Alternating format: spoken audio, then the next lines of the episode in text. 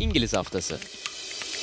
Ada futbolunun sıkışık fikstüründe Çetin Cem Yılmaz ve Arhan Ata Pilavoğlu her hafta Big Six ve ötesini konuşuyorlar. StatsBomb işbirliğiyle. Sokrates Podcast'a hoş geldiniz. İngiliz haftasında sizlerle birlikteyiz. Premier Lig'in nabzını tuttuğumuz programın bu sezonki son bölümündeyiz. 38 hafta boyunca sizlerle birlikteydik ve sezonu masaya yatıracağız. Programın son bölümünde de sizden aldığımız soruları yanıtlayacağız. Ben Çetin Cem Yılmaz, Arhan Atapilavoğlu ile beraber sizlerle birlikteyiz. Manchester City şampiyon oldu. İlk dörtte yani sene başındaki tahminlerimizden çok uzak değil. Belki sıralama olarak farklı ama Manchester United, Manchester City, Liverpool ve Chelsea ilk dördü doldurdu ama bu hikaye aslında çok değişik gelişti. Şampiyon belki favorilerden bir tanesiydi. İlk dört tam beklendiği gibi oldu ama çok ilginç sürpriz maçlar, sürpriz takımlar çıkış yaptı. Ve sonunda sezon sonuna da gelmiş olduk. Biz bu bölümde yılın takımı, yılın hocası, yılın oyuncuları, yılın sürprizi, hayal kırıklığı bunlar üzerine konuşacağız. Yılın takımını soracağım önce ama önce ilk dört hikayesini bir sorayım. Yani şimdi baktığımız zaman sene başındaki tahminlerimizde sen şampiyonu da doğru tahmin etmiştin. Ben Liverpool tahmininde bulunmuştum. Yani Liverpool Manchester City arasında geçmesini bekliyorduk ama pek öyle olmadı. Değişik oldu ama baktığımızda bu ilk dört ve birazcık daha altta sezonun parlak takımlarını da düşündüğümüzde ne canlanıyor? Bu sezonu nasıl hatırlıyoruz sence? Nasıl hatırlayacağız? Abi doğrusunu söylemek gerekirse bence şampiyonluğun erken bir şekilde belli olmasıyla birlikte ilk dört yarışı hani o hep bahsettiğimiz recency bias'ın da devreye girmesiyle birlikte bence bir ilk dört yarışıyla hani bir ay sonra baksak ne yarıştı son maça kadar kaldı Leicester mi Chelsea mi diye konuşulur ama genel birkaç sene sonra baktığımızda bir sene sonra baktığımızda muhtemelen City'nin o 21 maçlık yenilmezlik serisinde göz önünde bulundurursak o görkemli şampiyonluğunu anımsayacağız. Ve bence total olarak son birkaç seneye baktığımızda o 4 senedeki 3 şampiyonluğa baktığımızda Liverpool'un ilk City şampiyonluğunu ve son City şampiyonluğuna baktığımızda gerçekten Premier Lig'de bir hegemonyanın birinci olduğu, ikinci ile arasında çok büyük bir puan farkı olduğunu, ikinci ile 3 ve 4'ün arasında da çok büyük bir puan farkı olduğunu ve artık eğlenceli, daha doğrusu rekabetçi bir maç ortam izlemek istiyorsak ilk 4 civarına bakmamız gerektiğini anlatan ve bunu biraz daha sanki garantileyen bir şampiyonluk ve sezon sonu izledik sanki. Evet böyle çok kıran kırana bir foto finish olmadı. Geçtiğimiz yıllarda yani Liverpool'un şampiyon olduğu sene de böyle olmamıştı da önceki Liverpool'un son haftaya kadar Manchester City'yi zorladığı sezon böyle bir şey yaşanmıştı. Doğru Premier Lig'de biraz yarışlar erken kopuyor. Haliyle odağımız da başka yerlere kayıyor. Bu sene düşme yarışı da neredeyse çok haftalar öncesinden netleşmişti. Dediğin gibi oldu. Biraz daha dışarı çıkıp baktığımızda Manchester City'nin 4 senede 3 şampiyonluğu kazandığı dönem olarak göreceğiz belki. Belki ilk seneye yine şampiyon olurlarsa 5 senede 4 şampiyonluk gibi işte iyice dominasyondan bahsedeceğiz falan ama o, o dominasyonun bir parçasıydı.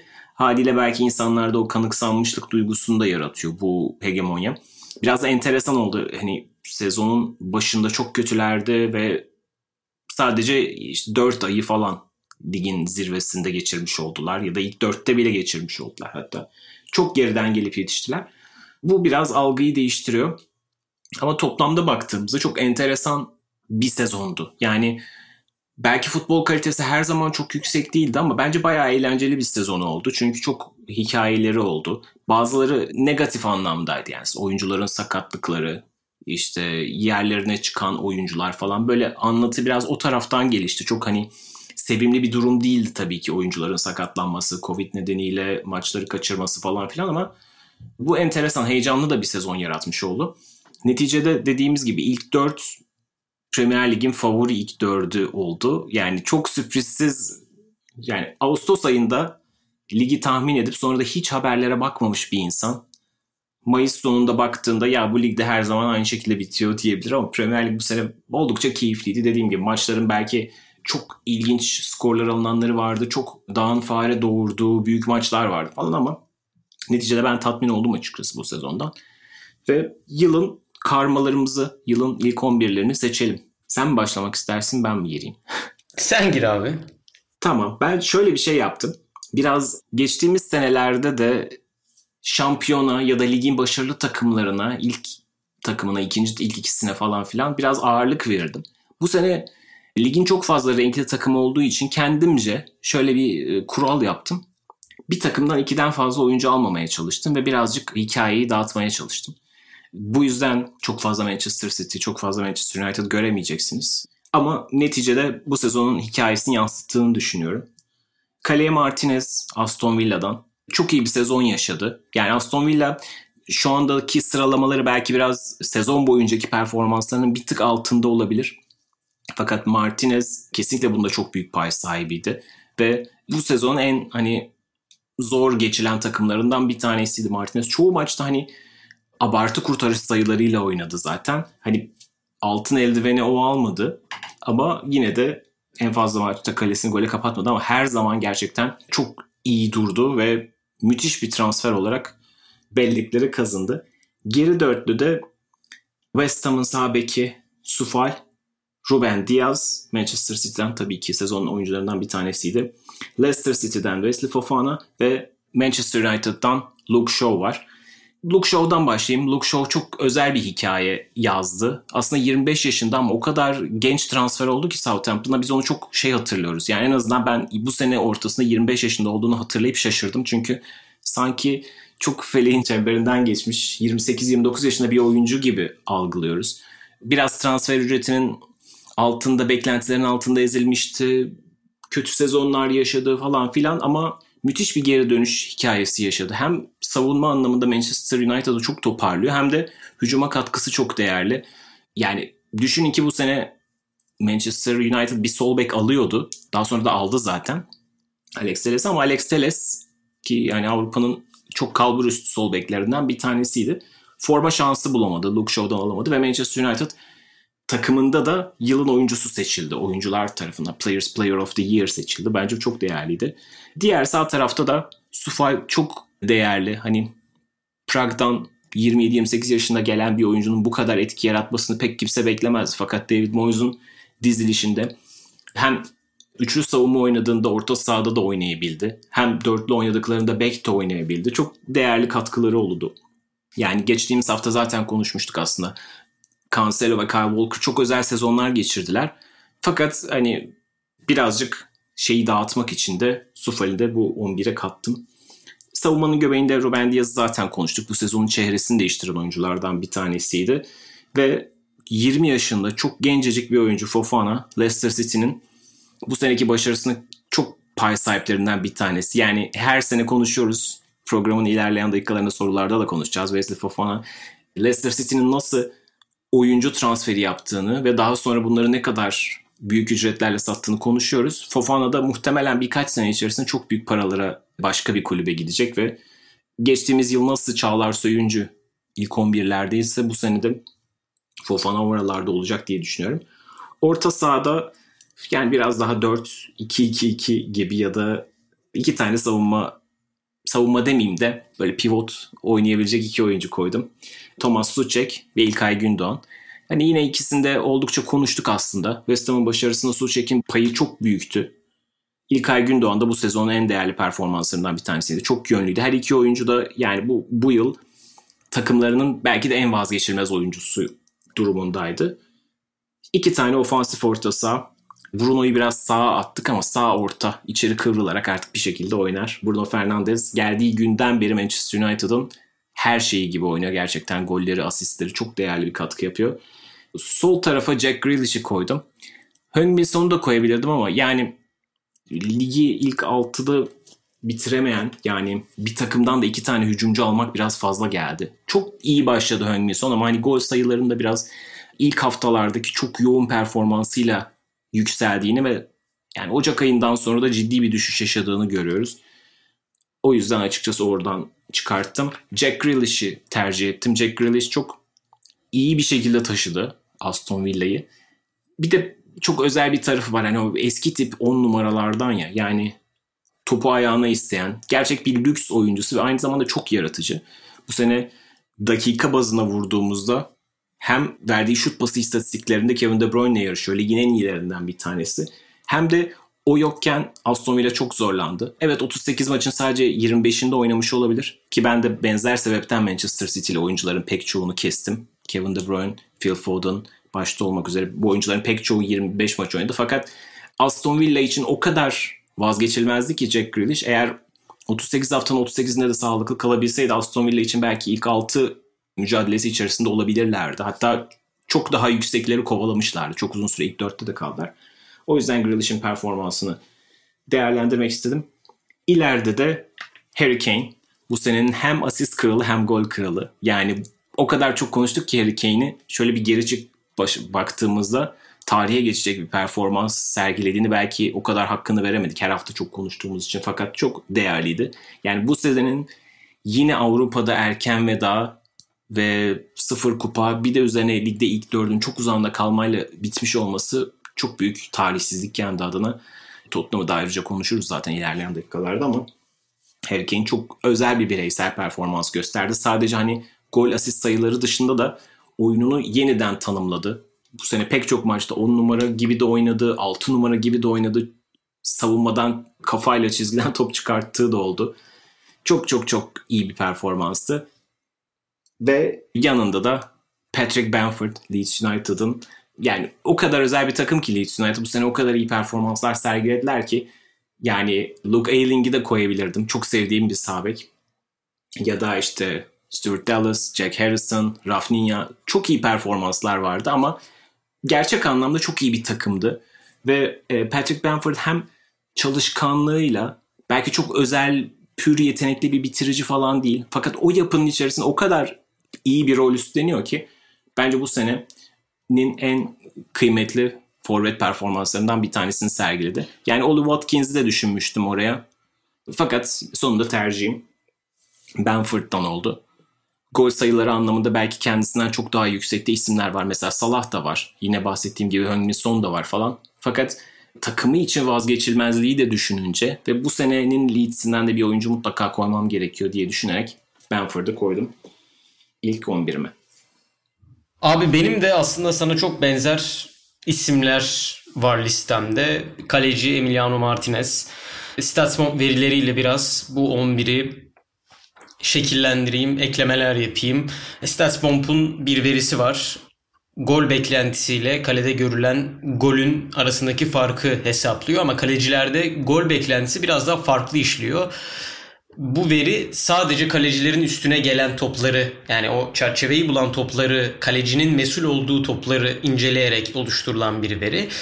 Emiliano Martinez 8.37 gol daha az kalesinde görmüş. Yani normalde göreceğinden yaklaşık 8-9 gol daha az görmüş. Bu bir kalecilik başarısı. Bu yüzden Emiliano Martinez farklı sebeplerden dolayı listeye alınabilecek bir isim. Bunu sen zaten bahsettin abi. Bir de matematiksel veri anlamında da zaten aslında burayı girmeyi hak eden bir kaleci olduğunu gösteriyor. Sabek'te Joao Cancelo benim tercihim. Çünkü sadece bir sağ performansı göstermedi. İnanılmaz yaratıcı oynadığı bir West Brom deplasmanı var aklıma ilk gelen. Orta sahada çok farklı işler yaptı ve Manchester City'nin aslında bilinir olan ve sahte bek kullanımı devam eden Manchester City'nin orada yaratıcılığı ek bir düzeye getirerek çok farklı bir takıma bürünmesini sağladı. Çünkü o sahte 9, İlkay'ın sahte 9'a geçişi aslında Cancelo'nun orada İlkay'ın getirdiği yaratıcılığı devam ettirip sağlayabilmesinden de kaynaklanıyordu biraz. O yüzden Joao Cancelo'yu seçtim. Maç başına 1.62 kilit pas yapan bir isim aynı zamanda. Stoper attı John Stones ve Ruben Diaz. Zaten bu iki ismi programın herhalde başından beri konuşuyoruz. Neden seçtiğimizi konuşuyoruz. O yüzden çok sürpriz olmamıştır. Çok fazla da ekleme yapmayayım, sözü uzatmayayım. Sol bek benimle Luke Shaw. Yine programda da konuşuyorduk. Manchester United'ın sağ bekinin çok iyi bir savunmacı olduğu ve sol bekte bir hücum sıkıntısı çektiğini, bu yüzden Alex Telles transferinin doğru ve gerçekten United'ın işine gelebilecek bir transfer olduğundan bahsediyorduk ama Luke Shaw, e, Alex Telles'in transferiyle birlikte gerçekten çıtayı çok yükseğe koyduğu ve Premier Lig'in bu sezon en çok kilit pas yapan bek oyuncusu oldu. Sadece sol bek değil bir kanat beki edasıyla oynayarak 2.24 maç başına kilit pas yaparak müthiş bir performans gösterdi İngiliz sol bek. Orta sahada yine 4-3-3 gideceğim. İlk ay De Bruyne, Bruno Fernandes. Çok fazla bahsetmeye gerek yok bu üç isimden. Zaten isimleri sezon boyunca gösterdikleri performans neden burada olduklarını gösteriyor. İlk ayı seçme sebebim Manchester City'nin o görkemli şampiyonluk diyorsak o görkemli kısmının herhalde en büyük mimarı. Kevin De Bruyne buraya almayabilirdim çünkü en iyi performans değildi ama en iyi performans olmamasına rağmen inanılmaz işler yaptı. Ligin en çok kilit pas yapan oyuncusu açık ara. Ve Bruno Fernandes Manchester United'a geldiği günden beri Manchester United çok daha farklı bir takım. Ve çok daha farklı bir oyuncu olmaya devam ediyor Bruno Fernandes gösterdikleriyle. İleri uç e, ben sonu tercih ettim çünkü eğer biz Tottenham'ın liderliğinden bahsediyorsak orada en büyük payın Harry Kane ardından son oldu. Hatta bazı dönemler sonun Harry Kane'in de yukarı önüne çıktığı anlar hatırlıyoruz. Takım iyiyse Engin Son çok iyi bir oyuncu. Takım kötüyse de iyi bir oyuncu. Bunu Tottenham'ın sıkıntılı geçen sezonlarına gördük. Evet bu sezon kayıp giden bir sezon oldu Mourinho'nun görevinden ayrılmasıyla birlikte ama bence son ilk 11 bu ilk 11'de olmayı biraz hak ediyordu.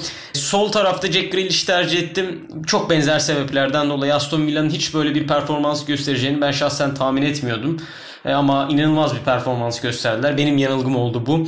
Orada da Jack Grealish'in Aston Villa'dan birini almak istiyordum. Oli Watkins'i almak istiyordum. Aslında ya da Matt Target almak istiyordum ama onları yani almam sanki Shaw ve Kane'e haksızlık olacaktı. O yüzden Aston Villa'dan birini almak Jack Grealish almaktı bir bakıma da. Ve tabii ki Harry Kane hem asist kralı hem gol kralı oldu. Sadece gol kralı değil gol beklentisinde de asist beklentisinde de ligin en iyilerinden. Tottenham'ı başka bir oyun oynatmaya ikna etti Southampton maçıyla birlikte. Mourinho'nun ona o oyunu oynatabildiğini gösterdi. Bunu da yapabileceğini gösterdi. Zaten Premier Lig'in herhalde açık ara en iyi bitiricisi. Onun haricinde de çok farklı enstrümanları bu sezon oyununa ekledi İngiliz Santrifor. Son olarak birkaç isim daha eklemek istiyorum. 11'e değil tabii ki ama sanki bir gümüş 11 yapsaydım kimleri alırdım gibi isimlerini geçirmek istiyorum açıkçası. Birisi Arayola. Fulham her ne kadar küme düşse de az önce Emiliano Martinez örneğinde bahsettiğim verilerin lig lideri 9-20 ile yani yaklaşık 10 gol daha az yemiş kalesine gelen şutlarda yemesi beklenen şutları. O yüzden çok değerli. Fabianski keza West Ham'ı farklı bir noktaya çıkardı. Yıllardır yapıyor bunu. Swansea ile birlikte de bence kötü bir kariyeri yoktu. Arsenal'dan gittikten sonra gerçekten tabanını çok yükseltti e, Fabianski. Sabek Çufal benim tercihim. E, senin altın 11'inde ya da işte en iyi 11'inde seçtiğin isim. West Ham'ın Creswell ile birlikte bek katkısını çok hızlı bir şekilde hücuma katılmasıyla birlikte ne kadar değerli olduğunu gösterdi ve Aaron Creswell'den akan oyunda çok daha değerli bir oyuncu olabileceğini de gösterdi Çufal. Stoperlerde Harry Maguire almak istedim. E, Aspilicueta'yı almak istedim. Birkaç ismi daha hemen geçireyim. 11 olarak söylemeyeyim onları. Stuart Dallas zaten bir mevkisi yok. Müthiş işler yapıyor Leeds United'da. E, keza Suçek, Oli Watkins'ten bahsettim. Bir de herhalde Pascal Gross'un ismini geçirmek gerekir. Brighton'ın o yaratıcılık konusunda en önemli isimlerinden birisiydi Alman oyuncu. Evet bütün bunları düşünce aslında Manchester City belki aylar öncesinde şampiyonluğu ilan etmiş gibiydi ama bu sezonun hikayesi biraz daha netleşiyor. Yani orta sıranın bu kadar etki yaratmasını özlemiştik sanki. Yani Premier Lig'de çok özel performanslar gördük. Üst sıra takımlarında mesela Liverpool'da ya da Chelsea'de 3. ve 4. bitiren takımlardan bahsediyoruz. Mesela takımlarımıza bir oyuncu girmedi. Bunların farklı farklı sebepleri olabilir. O takımların kendi standartlarına göre başarısızlıkları olabilir ama bu diğer taraftan da hani ligde ne kadar fazla takımın da renk kattığını gösteriyor sanki. E, Manchester City'nin de bazı dominant performanslara karşın çok fazla rotasyon yapması da belki çok sivri isimleri önlüyor ama ikimizin takımının da bu çeşitliliği yansıtmasına sevindim. Açtığım parantezde de evet çok değerli isimler vardı aynen. Yani pek çok pozisyonda çok değerli isimler vardı. Bunu görmek keyifliydi bence. Buradan bir yılın takımı ve yılın teknik direktörü de seçelim isterim ben. Yılın takımı deyince tabii ki yani bu ligin en iyi takımı Manchester City. Sonuçta şampiyondan bahsediyoruz. Hani bu başka bir şey değil ama beklentileri, bütçesi falan filan ölçütünde. Yılın takımı için Leeds United ve West Ham arasında çok gittim geldim. Ama Leeds United'ı seçmeyi tercih ettim. Çünkü bu senenin en hem izlemesi keyifli hem taktik anlamda sürekli bir şeyler sunan, hiçbir maçını öyle hani yasak savmak için oynamamış bir takım. Gerçekten her maçı kupa finali gibi oynuyorlar. Ben bunu çok ferahlatıcı buldum. Çok uzun zamandır futbolu böyle çok keyifle, isteyerek oynayan bir takım görmemiştim açıkçası. Sene içerisinde böyle duvara çarptıkları bir dönem oldu. Fakat ligi çok iyi bitirmeyi başardılar. Üst üste 4 galibiyette. Yani Avrupa sıralarının da sadece hani bir iki galibiyet altında kalarak bitirdiler. Yani son gün averajla dahi hatta çok ama abartı bir averajdan bahsediyoruz. Averajla belli bir Avrupa umudu hala vardı. O, o noktaya kadar getirmeyi başardılar. Sene içerisinde belki işte alacakları bir 4 puan fazladan onları başka bir yere getirecekti. Ama olsun yani Bielsa çok e, özel bir takım çıkarttı. Yani Championship'te ilk sene playofflarda elendiler. Sonra bu takımla beraber devam etti. Bu sefer uzak ara koparttılar ligi ve Premier Lig'e geldikleri gibi de neredeyse aynı takımla 3-4 tane ekleme vardı tabii ki işte. Koch olsun, Rodrigo olsun. Çok abartı transferler yapmadan neredeyse bütün iskeleti koruyarak e, Championship takımının da Premier Lig'de etki yaratabileceğini, en iyi takımlarla başa baş oynayabileceğini gösterdiler. Ha arada çok bozgun yenilgiler de aldılar. Yani Manchester United'dan 6 da yediler. Fakat Liverpool'da 4-3'lük maçları bu sezonun en özel maçlarından bir tanesiydi. Manchester City ile oynadıkları iki maçta sezonun klasikleri arasına girdi. Yani o 0-0 biten maç 0-0 değil de 3-3 bitseydi herkesin kafasında Premier Lig klasiklerinden birisi olarak anılırdı. Yani sadece maçtaki pozisyonlar gol olsaydı falan mesela. Ama oyun anlamında kesinlikle klasiklere girecek kadar çok değerli, çok heyecanlı bir maçtı. Yani bize futbol severleri çok şey verdiği için ben bu Leeds United takımının sezonun takımı olduğunu düşünüyorum. Yılın teknik direktöründe de aynı payeyi David Moyes'a vererek West Ham'ın da hakkını vermek istedim. Yani benzer şekilde West Ham da açıkçası küme düşme adaylarımdan bir tanesiydi. Pellegrini denemesi, işte Sebastian Aleler, Felipe Andersonlar, Germolenko'lar falan böyle hani bir iddialı bir takım haline gelmeye çalışmışlardı. O çok büyük hüsranla sonuçlandı. Evet geçen sene takımı iyi toparlamıştı fakat ben bunun sürdürülebilir bir şey olduğunu hiç düşünmüyordum. David Moyes'un kesinlikle hakkını vermek gerekiyor. Everton'dan sonra hani ikinci büyük başarısı oldu bu. West Ham takımını son haftalara kadar Şampiyonlar Ligi yarışının içinde tuttu. Yani sene başına kimsenin tahmin etmeyeceği bir şeydi. Belki herkes benim gibi çok sert yaklaşıp küme düşerler demiyordu ama bu kadarını da herhalde kimse beklemiyordu. Bence bu anlamda yılın teknik direktörü de David Moyes oldu diye düşünüyorum. Senin tercihlerin neler bu anlamda? Abi yani yılın takımı ve yılın teknik direktörü Manchester City ve Pep Guardiola seçmek istiyorum belli açılardan. Çünkü çok rahat bir şekilde şampiyon olmadılar. Evet gerçekten onlara rakip olabilecek bir takım yoktu. Ama kendi içlerinde de bazı zorluklar yaşadılar ve kendi içlerinde de oyunlarını değiştirdiler. Bu yüzden bir paya vermek gerekiyor kesinlikle. Yani ellerini kollarını sallayarak bir şampiyonluk kazanılmadı. Zaten hiçbir şampiyonluk öyle kazanılmaz da çok kolay bir şampiyonluk değildi belli açılardan bence. Oyunu değiştirmek zorunda kaldılar. E, fakat West Ham United'ın başardığı ve David Moyes'un başardığı gerçekten şapka çıkartılacak bir şey. Çünkü yani sadece bazen olur bir sezon çok iyi oynarsınız. İşte mesela Sheffield United oyun olarak inanılmaz büyük bir düşüş yok belki ama geçen senenin flash takımı e, küme düştü. Açık ara küme düştü. Yani West Bromwich'ten bile kötü bir şekilde küme düştü. Böyle şeyler olabiliyor. Belki biz West Ham'ın gelecek sene 15. 16. göreceğiz ve bu beni aşırı şaşırtmaz. Çünkü oyun çok sürdürülebilir bir oyun değil ama bu sezon oynadıkları oyun ve bu sezon oynadıkları pek çok maç bana çok keyif verdi. Bir Manchester City maçı hatırlıyorum. Ruben Diaz'ın sıkıntı çektiği Manchester United maçı hatırlıyorum. Pogba'nın inanılmaz bir gol attığım başka bir Chelsea maçı hatırlıyorum. Yani genel olarak maçları e, yenilseler dahi ki sanırım bu bahsettiğim 3 maçın ikisinden yenildiler. Yenilseler dahi çok keyif veren ve ne yaptığını bilerek oynayan bir takım vardı sahada. Bahsettiğim gibi beklerden, Çufal'dan gelen destek, orta sahada hiç bazen basmayıp tamamen geriye çekilip bazen basarak kenarlardan basarak ve inanılmaz hızlı şekilde kaleye gidip ceza sahasında çok fazla oyuncu bulundurarak Antonio, Suçek, Fornal o yüzden e, çok değerli bir e, yapı vardı West Ham'da. Ha dediğim gibi bu sürdürülebilir olacak mı? Pek emin değilim. Gelecek sene ben West Ham'ın üstüne koyacağını ya da Leicester City gibi bir hikaye yazabileceğini pek düşünmüyorum hala. Ama bu sezon gerçekten yılın takımı da yılın teknik direktörü de olabilirler. E kimi seçiyorum? Teknik direktör olarak Ben yine Pep Guardiola'yı seçeceğim galiba ama yılın takımı olarak West Ham United seçeyim. Evet bu arada Guardiola'nın hiç yani yaptıklarına haksızlık et team'den değil zaten geçtiğimiz hafta ve daha öncesinde de yeterince konuştuk yani bu da son derece haklı bir tercih. Birazcık ben şey gibi yaklaştım. NBA'de hani takımın beklentilerine göre veriyorlar ya. O, o açıdan da yaklaştım. Yoksa muhtemelen yani David Moyes de alabilir ama Guardiola yılın teknik adamı ödülünü alırsa İngiltere'de ona da şaşırmam. İkisi de e, pek çoğu da hak edilmiş ödüller olur. Yılın hayal kırıklığını da konuşalım. Sence kimdi yılın hayal kırıklığı?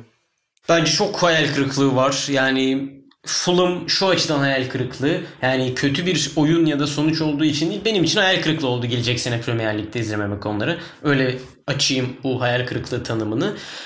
Akla gelen ilk hayal kırıklığı tanımıyla ise Sheffield. Ya bu kadar düşeceklerini kesinlikle beklemiyordum. Evet dediğim gibi ya 5. ligden 10.da 12.liğe düşersiniz. Mesela Southampton 11. bitirmişti ya da 10. bitirmişti geçen seneyi. Yine büyük bir düşüş yaşadı onlar da. Bir türlü toparlayamadılar. Ama Sheffield United aklıma ilk gelen hayal kırıklığı. Yine Southampton bu kadar beklemiyordum böyle bir düşüş yaşayacaklarını. Leicester City şu açıdan yine Fulham'a benzer bir şekilde Şampiyonlar Ligi'ne gidememeleri benim için bir hayal kırıklığı oldu. Keşke gidebilselerdi anlamında söylüyorum. Bu oyunu e, hak etmişlerdi. Aklıma gelen takım olarak bunlar. Van de Beek mesela bir hayal kırıklığı yine. Manchester United'a uyacağını düşündüğüm bir oyuncuydu ama United böyle bir oyun oynamadı. Programda da söylemiştim sanırım. Pete Boş'un açıklaması vardı. Van de Beek kompakt bir oyun oynayan takımın dar alanlarda oynayan bir takım içerisinde çok büyük işler yapabilir. Oyunu siz genişlettikçe Van de Beek'in de etkili olabileceği alanları genişletiyorsunuz ve o etkili olamamaya başlıyor demişti. Çok herhalde olabilecek en doğru tanım onun için. O yüzden e, beklentimin altında kalması tabii ki onun suçu değil oyunla alakalı biraz ama hayal kırıklığı olarak onu da seçebilirim. Evet benim de aklıma gelen isimler biraz böyleydi. Sheffield United'ı çok düşündüm. Yani geçen sene 35. haftada hala Avrupa şansları vardı. Hatta yani 30'larda falan Şampiyonlar Ligi ihtimali olabilir mi gibi konuşuluyordu. Hala o işin içindelerdi. Tabii az önce bahsettiğin gibi çok sürdürülebilir bir oyun olmadığını biraz hani istatistikler bize söylüyordu. Sadece 39 gol atıp 39 gol yemişlerdi. Yani sıfır averajla ligi Avrupa sıralarının bir basamak altında bitirmemişlerdi. Doğru. İki galibiyet alsalar gidiyorlardı. Ama yani çok abartı sürdürülebilir bir durum değildi. Yine de bu kadar belirgin olarak havlu atacaklarını hiç umutsuz bir şekilde yani Ocak ayından beri falan Sheffield'ın düşeceği çok belliydi. Bu kadar kötü olmalarını beklemiyorduk. Ama yine de yılın hayal kırıklığında ben yine Tottenham'a vereceğim galiba bu ödülü. Mourinho'ya da verebilirim ama Mourinho ne kadarında bunda pay sahibi ondan tam emin olamıyorum. Yani Mourinho'ya en azından sezonu bitirmesi için şans verilseydi Mourinho bir tane daha kupa katabilir miydi? Ligi belki 7. değil de 4-5 bile bitirmesi mümkündü aslında. O kadar kopmuş değildi Tottenham bu yarıştan. E, baktığımız zaman hala Chelsea'nin 5 puan gerisinde bitirdiler. Yani hala iddialı oldukları bir dönemde Mourinho'dan vazgeçtikleri için suçun tamamını Mourinho'ya atamıyorum. Genel anlamda Tottenham bence çok daha iyisini yapabilirdi bu sezon. Yani Noel'e falan girildiğinde hala bu takım bu ligin şampiyonluk adaylarından bir tanesi. Manchester City o olağanüstü deparına başlamadan önce acaba Liverpool mu olacak Tottenham mı olacak gibi konuşuluyordu yani. Bütün bunları düşündüğümüzde Tottenham adına çok hayal kırıklığı bir sezon bence. Yani yedincilik bana çok büyük bir başarısızlık gibi geliyor bu tabloda. Çünkü ligin en iyi, en iyi oyuncusu sizde. Ligin en çok gol atan sanırım 5 mi 7 oyuncusundan ikisi sizde. Asist kralı sizde. Yani bütün bunları düşündüğünüzde bir de savunmanızda da iyi. Bu nasıl en azından ilk 4 yaratan bir sonuç çıkarmıyor? Akıl almaz. Avrupa'daki işte Zagreb hezimetinde düşününce bence bu sezon hayal kırıklığı Tottenham. Arsenal da yine benzer bir hayal kırıklığı denebilir ama Arsenal'ın belki birazcık daha yapılanma yılı olduğu düşünülebilir. Ben Arteta serüveninin çok iyi gideceğine dair inancımı yitirdim ama en azından bir sezon daha tecrübe kazandı Arsenal ve ligi nispeten makul bir yerde bitirdi. Çok daha kötü yerlerde olduğunu, bir dönem düşme korkusu yaşadıklarını hatırlıyoruz. Bütün bunlar düşünüldüğünde bir parça daha kurtuluyorlar gibi geliyor. Ama bu anlamda benim evet yılın hayal kırıklığı ödülüm Tottenham'a gidiyor.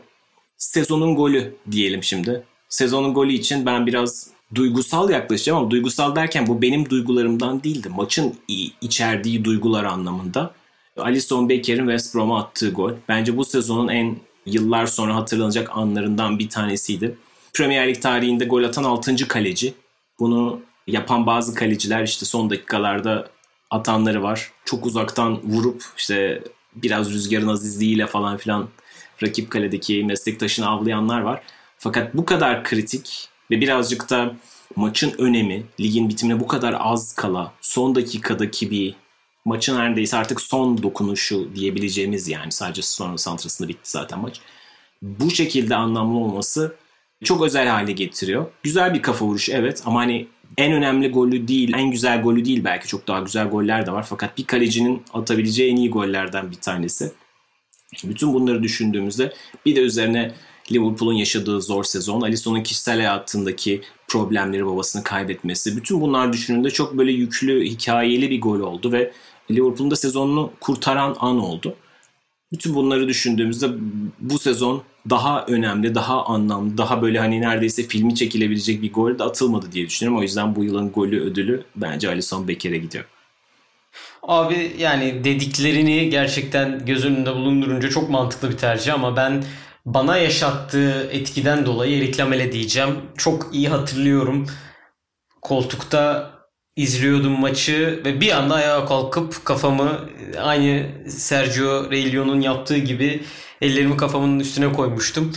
Çok etkileyici bir goldü. Çok doğaçlama ve gerçekten herkesi bir içgüdüsel harekete sokan bir goldü. Dediğim gibi benim koltuktan ayağa kalkmam, insanların şaşırması.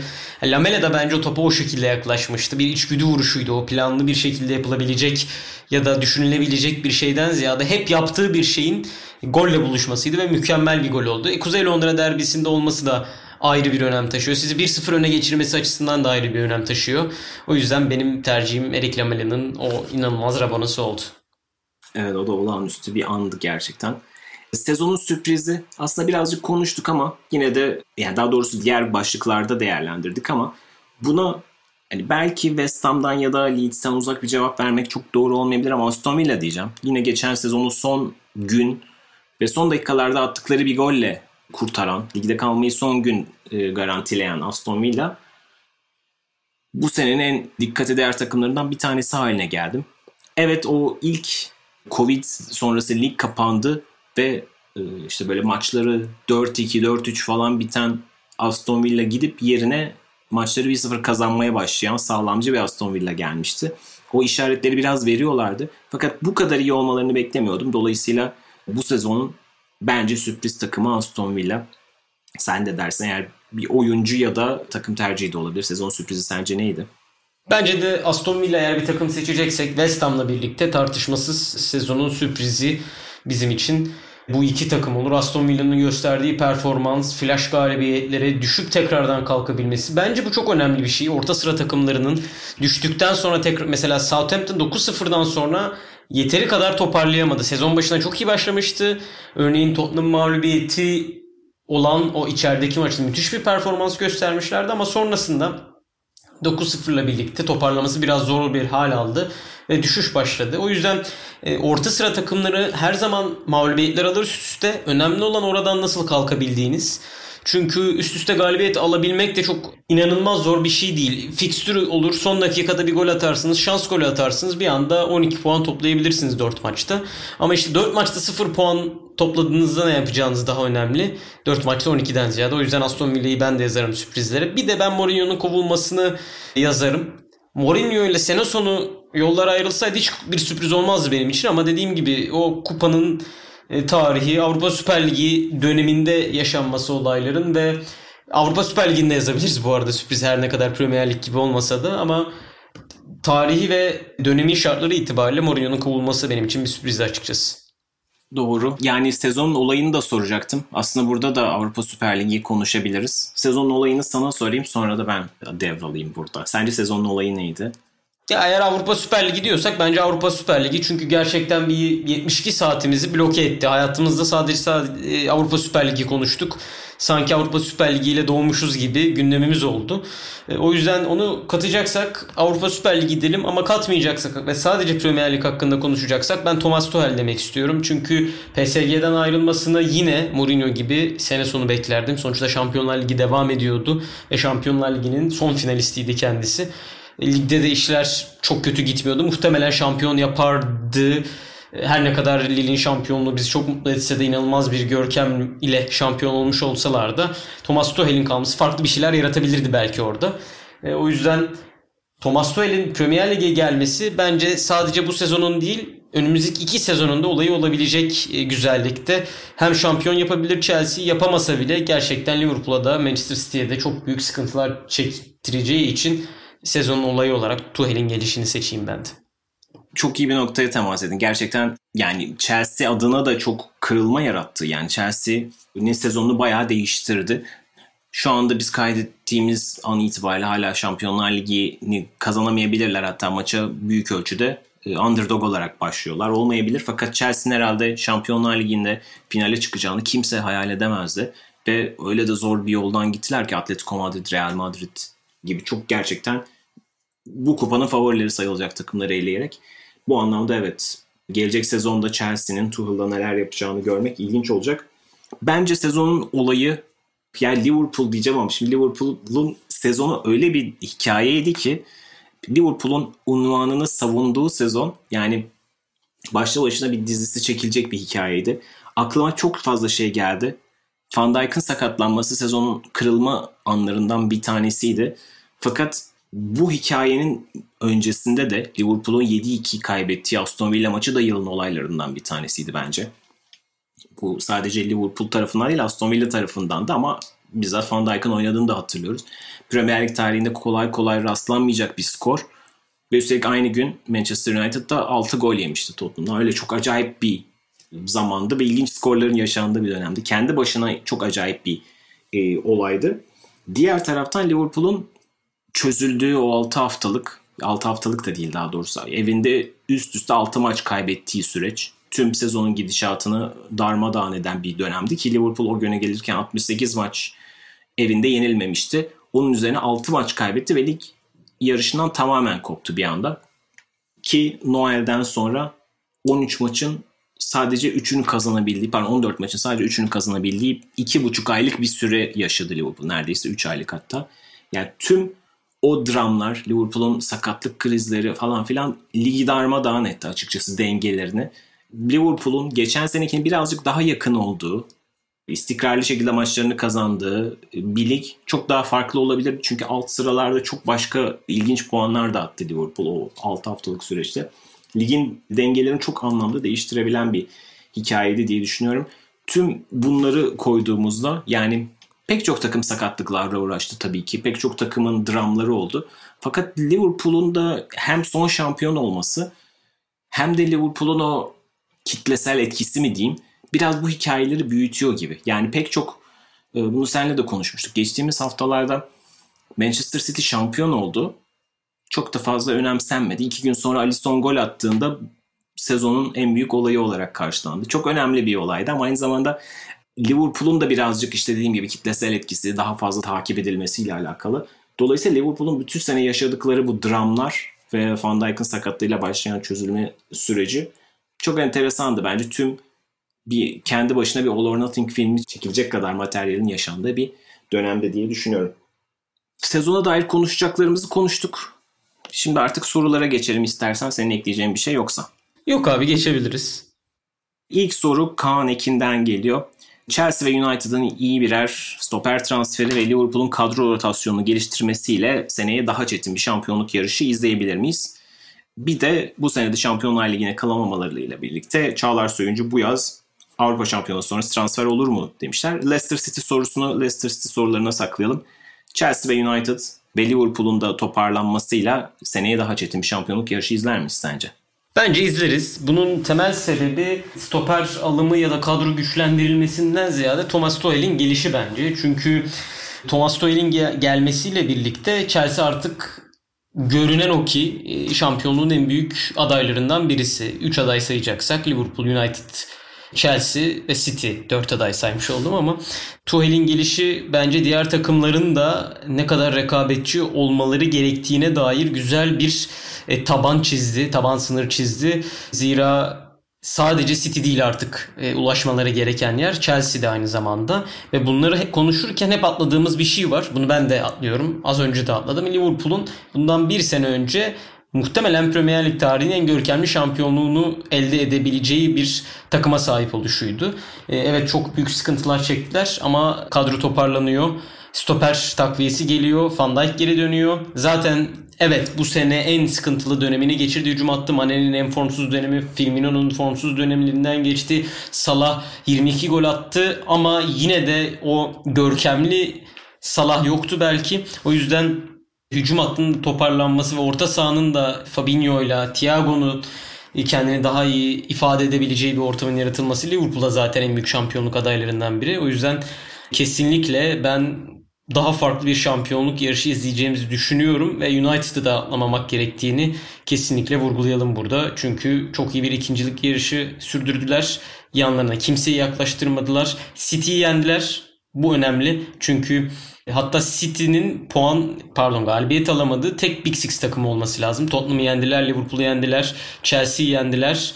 Ama United'la berabere kalıp mağlup oldular ve o mağlup oldukları maçta çok net bir United galibiyetiydi. O yüzden United'ı da asla unutmamak gerekiyor bence. Ben de böyle düşünüyorum bu arada. Bu ilk dörtlünün özellikle hani Leicester City'nin de bu kadar başarılı olduğu, Liverpool'un bu kadar kötü olduğu, Chelsea'nin hoca değiştirdiği bir sezonda ilk dört yine bu şekilde kaldıysa sanki biraz makas açıldı gibi geliyor. Ve makas açılırken City gelecek sene bu kadar rahat sanki yani Mart biz şampiyonun kim olduğunu biliyorduk falan. Bu kadar erken iddia ilan edemez gibi geliyor. Ben Chelsea'nin evet önümüzdeki bir iki sene içerisinde bir şampiyonluk kazanacağını düşüncesindeyim. Bu bu sene de olabilir, önümüzdeki iki senede de olabilir. Liverpool yeniden aday olacaktır eğer birazcık yaşlanmakta olan kadroya doğru hamleleri yapabilirse ki en azından savunma tarafında başlıyor. Tabii Mesela Van Dijk gelecek sene direkt var gibi görüyoruz ama ligin ilk haftasında olup olmayacağından pek emin değiliz yani. Ee, bu gibi durumlar da söz konusu bunları da göreceğiz. Fakat ben de daha açık bir şampiyonluk yarışı görebileceğimiz kanaatindeyim. Bir tane Leicester hatta iki tane Leicester sorusu var. Ee, bir tanesi Her Benjamin'den. Özellikle Arsenal'ın düşüşüyle Leicester'ın sürekli ilk 6'da yer almasına rağmen son iki sezondur son maçların etkisiyle Şampiyonlar Ligi'nin dışında kalması kadrosunu bu sene nasıl etkiler? Yine benzer bir şekilde az önce Kaan'ın sorduğu gibi takımda bu dönemde Çağlar gibi oyuncuların ayrılığını bekleyebilir miyiz demiş. Protanopya'da Leicester'ın scouting başarısının sırrı nedir demiş. Bunlar aslında birbirleri çok ilintili sorular bir yandan. Hepsini şöyle toparlayabiliriz. Leicester City için aslında beşincilik başarısızlık değil. Ama bütün sene oralarda olduktan sonra son iki hafta yaptığınız, üç hafta yaptığınız hatalarla oradan düşüyorsanız Evet bir kırılganlık söz konusu. Bu bir hayal kırıklığı da yaratır. Fakat Leicester City için sene başında yani bu The Athletic'te direkt Brandon Rodgers'ın sözleri sene başındaki hedef aslında ilk 6. Bence bunun takımı hedeflerinden çok uzaklaştırmaması lazım ve çok uzaklaştırdığını da zannetmiyorum. Yani evet oyuncular, teknik kadro taraftarlar üzülmüştür. Fakat teknik ekip ve yönetimin gerçek anlamda yıkıldığını ve projeyi dağıtacağını falan düşünmüyorum. Yani neticede yaptık, verdikleri hedef, koydukları hedef buydu ve buna ulaştılar. Tottenham ve Arsenal gibi kendilerinden çok daha pahalıya kurulmuş yapıları geride bırakmalar aslında çok e, hafife alınacak bir şey değil.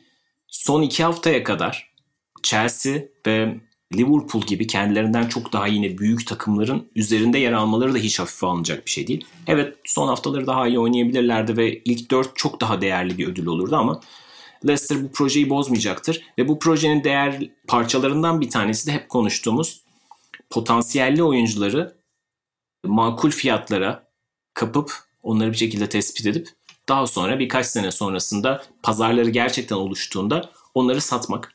Şimdi Çağlar Söyüncü yani Leicester City'nin genel yapısı bu. Şu an Leicester City'nin hiç satılmayacak bir oyuncusu yok. Mahrez'i de sattılar gayet. Kante'yi de sattılar.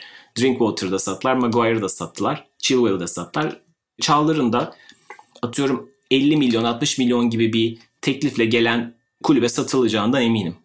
Gayet satılabilir. Premier Lig'de şu anda 50-60 milyon verip stoper almak isteyen kulüp var mı ondan emin değilim. Hani İngiltere dışında şu an düşünmüyorum da. Manchester United girecek mi o topa bilmiyoruz. Çünkü Manchester United'ın genelde daha ziyade hayalleri hücumcular tarafında.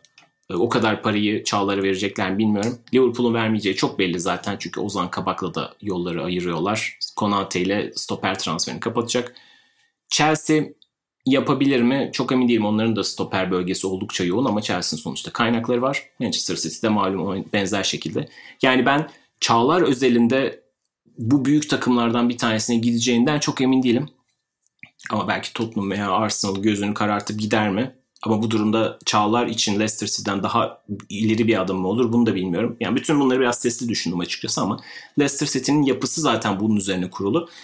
Scouting başarısının sırrı demiş onu da kısaca özetleyeyim. Leicester City'nin Ranieri'li sezon da dahil olmak üzere arada Claude Puel deneyi de oldu. Tüm yapısı aslında çok istikrarlı. Yani Premier Lig'de çok bazı iyi başarılı takımlarda gördüğümüz o hani çok eskimiş laflar var ya işte futbol aklı falan gibi veya işte kulüp içi hiyerarşinin çok oturmuş olması. İşte bu Leicester City'de çok iyi bir örnek. Çünkü manager yani takım menajeri transferler için son söz sahibi. Fakat o scouting departmanı olsun, oyuncu e, satın alma departmanı olsun onlardan bağımsız olarak çalışmalarını sürdürüyor. Yani bu her zaman olabilir ama nihayetinde hoca da son sözü söylese de orada devam eden çok ciddi bir analiz ekibi ve scouting yapısı var zaten. Ve hep konuşuyoruz ya Kante gidiyor ama yerine NDD'yi buluyorlar falan. Ama diğer taraftan şu unutulmasın. Evet doğru transferleri yapıyorlar ama aslında Leicester City yanlış transferler de yapıyor. Her kulüp gibi. Yani hiç yanlış yapmıyorlar değil. Nampalis Mendy'yi de aldılar. İşte Mahrez'in yerini doldurması için Gezzal'ı da almışlardı. Tutmadı. Bazen her zaman her şeyi tutmak zorunda değil. Slimani'yi de almışlardı. Cengiz Ünder de aynı şekilde oldu. Leicester City'yi değerli yapan şey aslında bence bu oyun içi, saha içiyle saha dışının çok iyi uyumlu olması. Bazı şeyler yürümüyorsa onda çok fazla ısrar etmiyorlar. Ve evet Cengiz Ünder rotasyona giremedi yeterince. Ama bir şekilde çözümü bulmaya devam etti Brandon Rodgers. Bir hata oldu evet ama onu çok fazla takılmadı. Benzer şekilde kötü transferlerin yanında işte Tielemans gibi, Fofana gibi inanılmaz iyi transferler de çıkartabildi. Ve o yapı bir şekilde kendisini sürdürmeye devam etti. Bu şey demek değil yani Leicester City bugünden sonra yaptığı bütün transferlerde 5 milyon alacak, 80 milyon satacak diye bir şey yok. Bu dünya da böyle değil ama bundaki başarı oranını yüksek tutmak önemli ve bunu da sağlayan şeyler işte futbol aklının bir çalışması saha içi ve saha dışında hani masa başında ve antrenman sahasında bütün e, kafaların aynı şey için çalışıyor olması biraz geniş oldu ama umarım soruyu cevaplamıştır.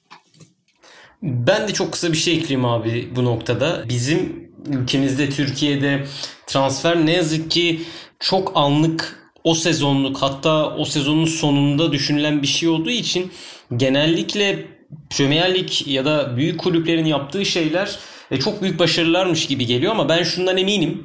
Leicester City şu an James Madison'ın gideceğini düşünüyor olabilir. Iheanacho'nun gideceğini düşünüyor olabilir. Çağlar'ın gideceğini düşünüyor olabilir. Fofana'nın gideceğini düşünüyor olabilir. James Justin'in düş- gideceğini düşünüyor olabilir. Ve eminim ki bu oyuncuların alternatifleri hazırdır. Yani şu an Çağlar'a bir transfer teklifi gelse Leicester City eminim ki 3 tane aday belirlemiştir. Avrupa'dan, Asya'dan, Afrika'dan, Amerika'dan artık her neyse.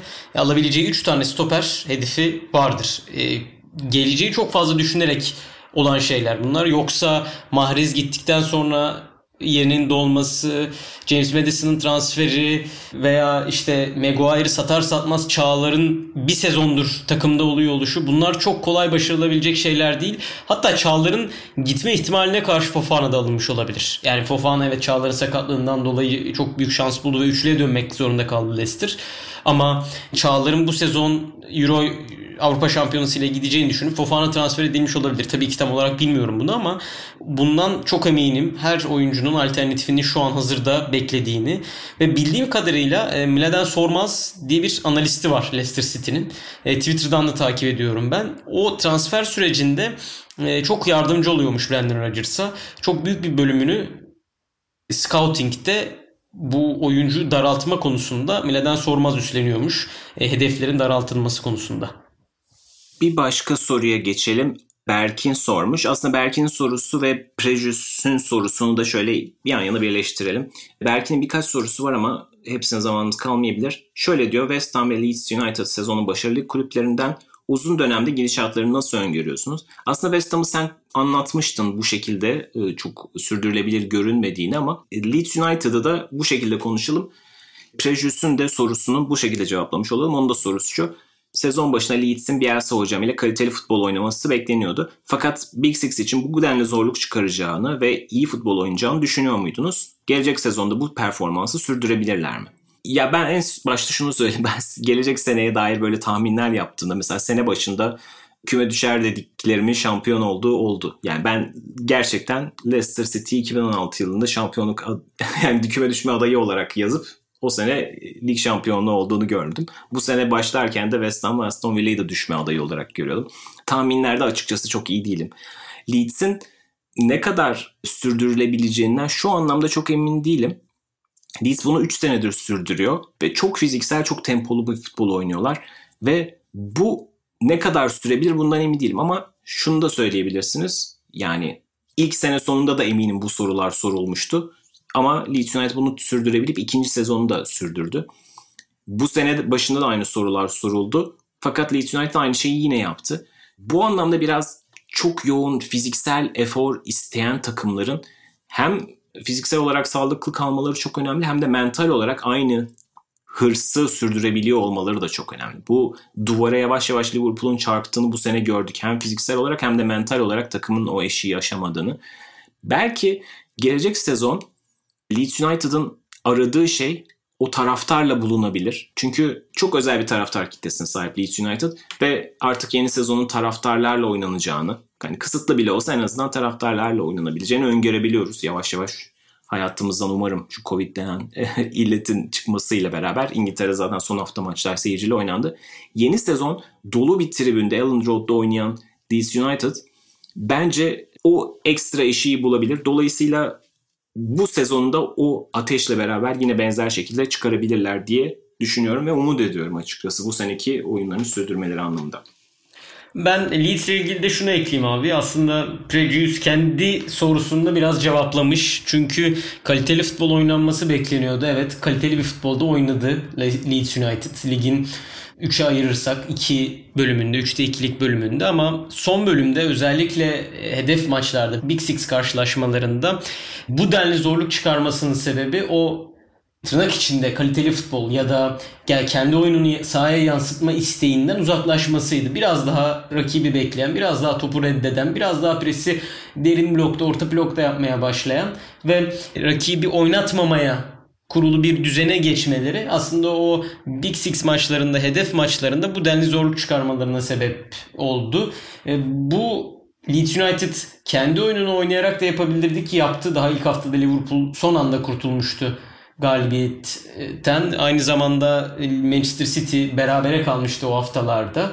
E, ama o 6 birlik mağlubiyet muhtemelen Bielsa'nın biraz daha ya ben rakibi oynatmayayım. Ona göre puanlarımı toplayayım. Belki gelecek sene farklı bir şeyler yaparım demesine sebebiyet vermiş olabilir. Yani dediğim gibi aslında Leeds'in Big Six'e karşı zorluk çıkarmasının sebebi o oyundan biraz uzaklaşmasıydı. Ama kendi oyunlarıyla da bunu yaptılar diyebiliriz kesinlikle. Remi'nin sorusunu cevaplayalım. Eğer Harry Kane'i takımda tutup iyi bir teknik direktörle anlaşırsa Spurs tekrar şampiyonluk potasına dönebilir mi? Sizce takım kadrosunun en büyük eksikliği nedir? Açıkçası Harry Kane'i takımda tutmaları çok çok mümkün görünmüyor. Çünkü bu hani ilk başta spekülasyon olarak başlamıştı ama Harry Kane'in de açıklamaları var. Kolay kolay geri dönüş olmayacak gibi. Bence bu aynı zamanda tam tersine bir etki de başlatabilir. Bu sefer son da ayrılmak isteyebilir. Ciddi bir yeniden kalibre etmesi gerekiyor sanki Tottenham'ın kendi hedeflerini ve olduğu yeri. Çünkü Harry Kane'in yeri e, sadece böyle bir tane bir forvet bulalım ve dolduralım dan ibaret olmayacak. Çok kolay görmüyorum ama Tottenham bir ilk dört takımı olarak birkaç sezondur onları öyle izlemeye alıştık. Pochettino sonrası dönemde böyle oldu. Aslında Tottenham düzenli olarak her sene ilk dörtte kendine yer bulan bir takım da değildi. kendisini yavaş yavaş önce işte Avrupa Ligi'ne düzenli katılan bir takım haline sonra düzenli olarak Şampiyonlar Ligi'ne katılan bir takım haline getirdi. Bu anlamda biraz Arsenal'ın yaşadığı düşüş gibi kendilerini yeniden 5. 6. 7. sıralarda gezinen bir takım olarak e, buldular ve biraz buna alışmaları lazım. Çünkü hep böyle olacak anlamında söylemiyorum ama beklentileri daha iyi yönetmek anlamında şu anda takımın nerede olduğunu ve yeniden çıkmak için neye ihtiyacı olduğunu kalibrasyonu gerekiyor diye düşünüyorum ben. Takım kadrosunun en büyük eksikliği eğer Harry Kane giderse pek çok anlamda ihtiyaç olacak ama Forvet'e çok ciddi bir ihtiyaç olacak demektir. Ve sonuçta oraya 20 gol 10 asist yapacak birisini koymanız pek mümkün değil. Savunma anlamında çok problemler yaşıyorlar ve yaşamaya da devam edecekler gibi. Sanki orada da tekrar bir toparlanmaya ihtiyaç var gibi. Back transferleri de pek verimli olmadı. Oriye ve Doherty aynı anlamda pek iyi durmuyor. Sanki ihtiyaçlar öncelikle buralara gibi. Daha sonra orta sahanın ortasına da hamle yapılabilir ama oraya şey kalacak mı bilmiyorum artık tekrar. Hani Hoiberg'in yerine bir tane o potansiyelde bir oyuncu daha alıp en azından Endombele ile o üçlüyü, üçgeni iyi bir şekilde kursalar takım sadece Son ve Kane ne bakmayan bir yapıya dönüşecek gibi geliyor ama bu olmadığı için sürekli tüm gol yükünü iki oyuncu çekiyor ve işte böyle gol krallığı için yarışan iki oyuncuya rağmen ligi yedinci bitiriyorsunuz. Benim Tottenham'a dair söyleyeceklerim bunlar. Abi çok güzel bir yerde bitirdim. Ben oradan başlayayım. E, Harry Kane'in yeri dolmaz. Eğer bu oyun yapısıyla devam edeceksiniz. Çünkü Harry Kane zaten dünyanın en iyi 3 santrifrondan biri muhtemelen. E, o yüzden Harry Kane yerini dolduramaz Tottenham. Ancak ve ancak oyunun yapısını değiştirerek orada 25-30 gol atacak bir forvetten ziyade Firmino gibi, Gabriel Jesus gibi biraz daha bağlantı oyununu daha iyi yapabilen ve etrafındakileri yücelten bir forvetle ancak yoluna devam edebilir. Harry Kane bunu da yaptı bu sezon. Ona rağmen Tottenham'ın e, ortaya çıkardığı performans ortada. E, bence Harry Kane Tottenham'da kalmayacak. Zaten bunu açıkça belirtti ve Euro'dan önce çözülmesini istediğini de belirtti aynı zamanda. İngiltere'de kalmak istediğini de belirtti. O yüzden çok dar bir kümeden bahsediyoruz. Bu yüzden transferin hızlı şekilde ilerlemesi için de e, şartlar uygun bana sorarsanız ve iyi bir teknik direktörle anlaşırsa sorusu da çok açıkçası aday yok. Yani bunu programın başından beri 3-4 bölümdür herhalde konuşuyoruz kim var diye. Ben gerçekten sessiz düşünerek de düşünüyorum. Ama birini bulamıyorum. Zaten Nagelsmann gitti. Ten Hag sözleşme imzaladı. Gerçekten aklıma gelmiyor elit bir teknik direktör şu anda boşta olan. O yüzden genç belki ama büyük umutlar vadeden bir teknik direktörle anlaşılıp Graham Potter konuşuluyor bu arada. Ona görev verirler mi pek sanmıyorum ama o profilin belki bir tık üstü bir hoca bulunup gerçekten bir inşaat sürecinin başlaması gerekiyor Tottenham'da. Çünkü Pochettino döneminden beri bu kadronun değişmesi gerektiği zaten konuşuluyordu. Artık yolun sonuna gelindi bence. Bu itirazın devam etmemesi gerekiyor ve belki Harry Kane'den gelecek parayı doğru bir şekilde kullanırsa Tottenham o inşayı da iyi bir şekilde tamamlayıp 3-4 sene sonunda tekrardan ilk dördün en net adayı olabilir. Son sorumuzda içeriden bizden bir soru. Furkan Karasoy'un sorusu. Everton taraftarlarının yüzü ne zaman gülecek demiş. Everton aslında bu sezon son yıllardaki en umutlu başlangıcını yapmıştı. Dominic Calvert-Lewin'in çok iyi bir başlangıcı söz konusuydu ve James Rodriguez de onların çok uzun zamandır aradığı 10 numaraydı. O hatlar arasındaki boşlukları çok iyi dolduran, forvet orta saha arasındaki bağlantıyı e, kusursuz yapan bir oyuncuydu. Bu sene sakatlıkların elinde çok kaçırdı. Bu sene de e, önümüzdeki sezon da çok fazla maç kaçırabilir. Fakat hani Everton için olmazsa olmaz. O ne kadar sağlıklı olursa Everton'ın hayalleri de o kadar sağlıklı olacak gibi görünüyor gelecek sezon. Yine bu sezon ilerisi için umutlanabilecekleri bazı şeyler vardı. Michael Keane'in performansı umut vericiydi. Genç Ben Godfrey çok iyi bir çıkış yaptı. Bir de üzerine Dominic Calvert-Lewin eğer sağlıklı kalırsa İngiltere'nin en iyi forvetlerinden bir tanesi olarak kendini gösterdi. Dolayısıyla Everton için umutlanacak şeyler var ama o öndeki işte Richarlison, Dominic Calvert-Lewin ve James Rodriguez'in sağlıklı ve uyumlu kalması gerekiyor. En önemli e, şart bu gibi.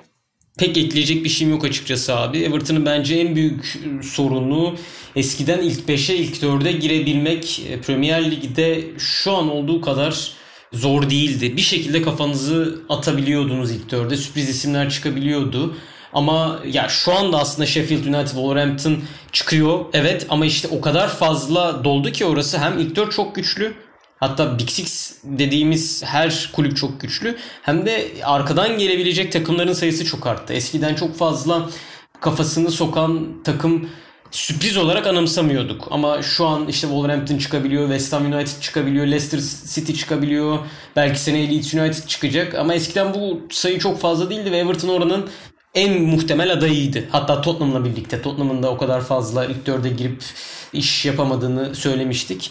O yüzden onun beklentileri biraz tabii iki taraftarda farklı noktaya taşıyor olayı ama Carlo Ancelotti profil olarak Everton'ın getirebileceği tartışmasız herhalde en üst düzeydeki teknik adam ve ben e, sağlıklı bir sezonda full taraftarlı bir sezonda inşallah seneye muhtemelen full başlamayacaktır yine ama e, dolu geçecek bir sezonda işlerin bu sezon e, kadar kötü gideceğini düşünmüyorum ki iyi başladıklarında gerçekten altını bir kez daha çizelim.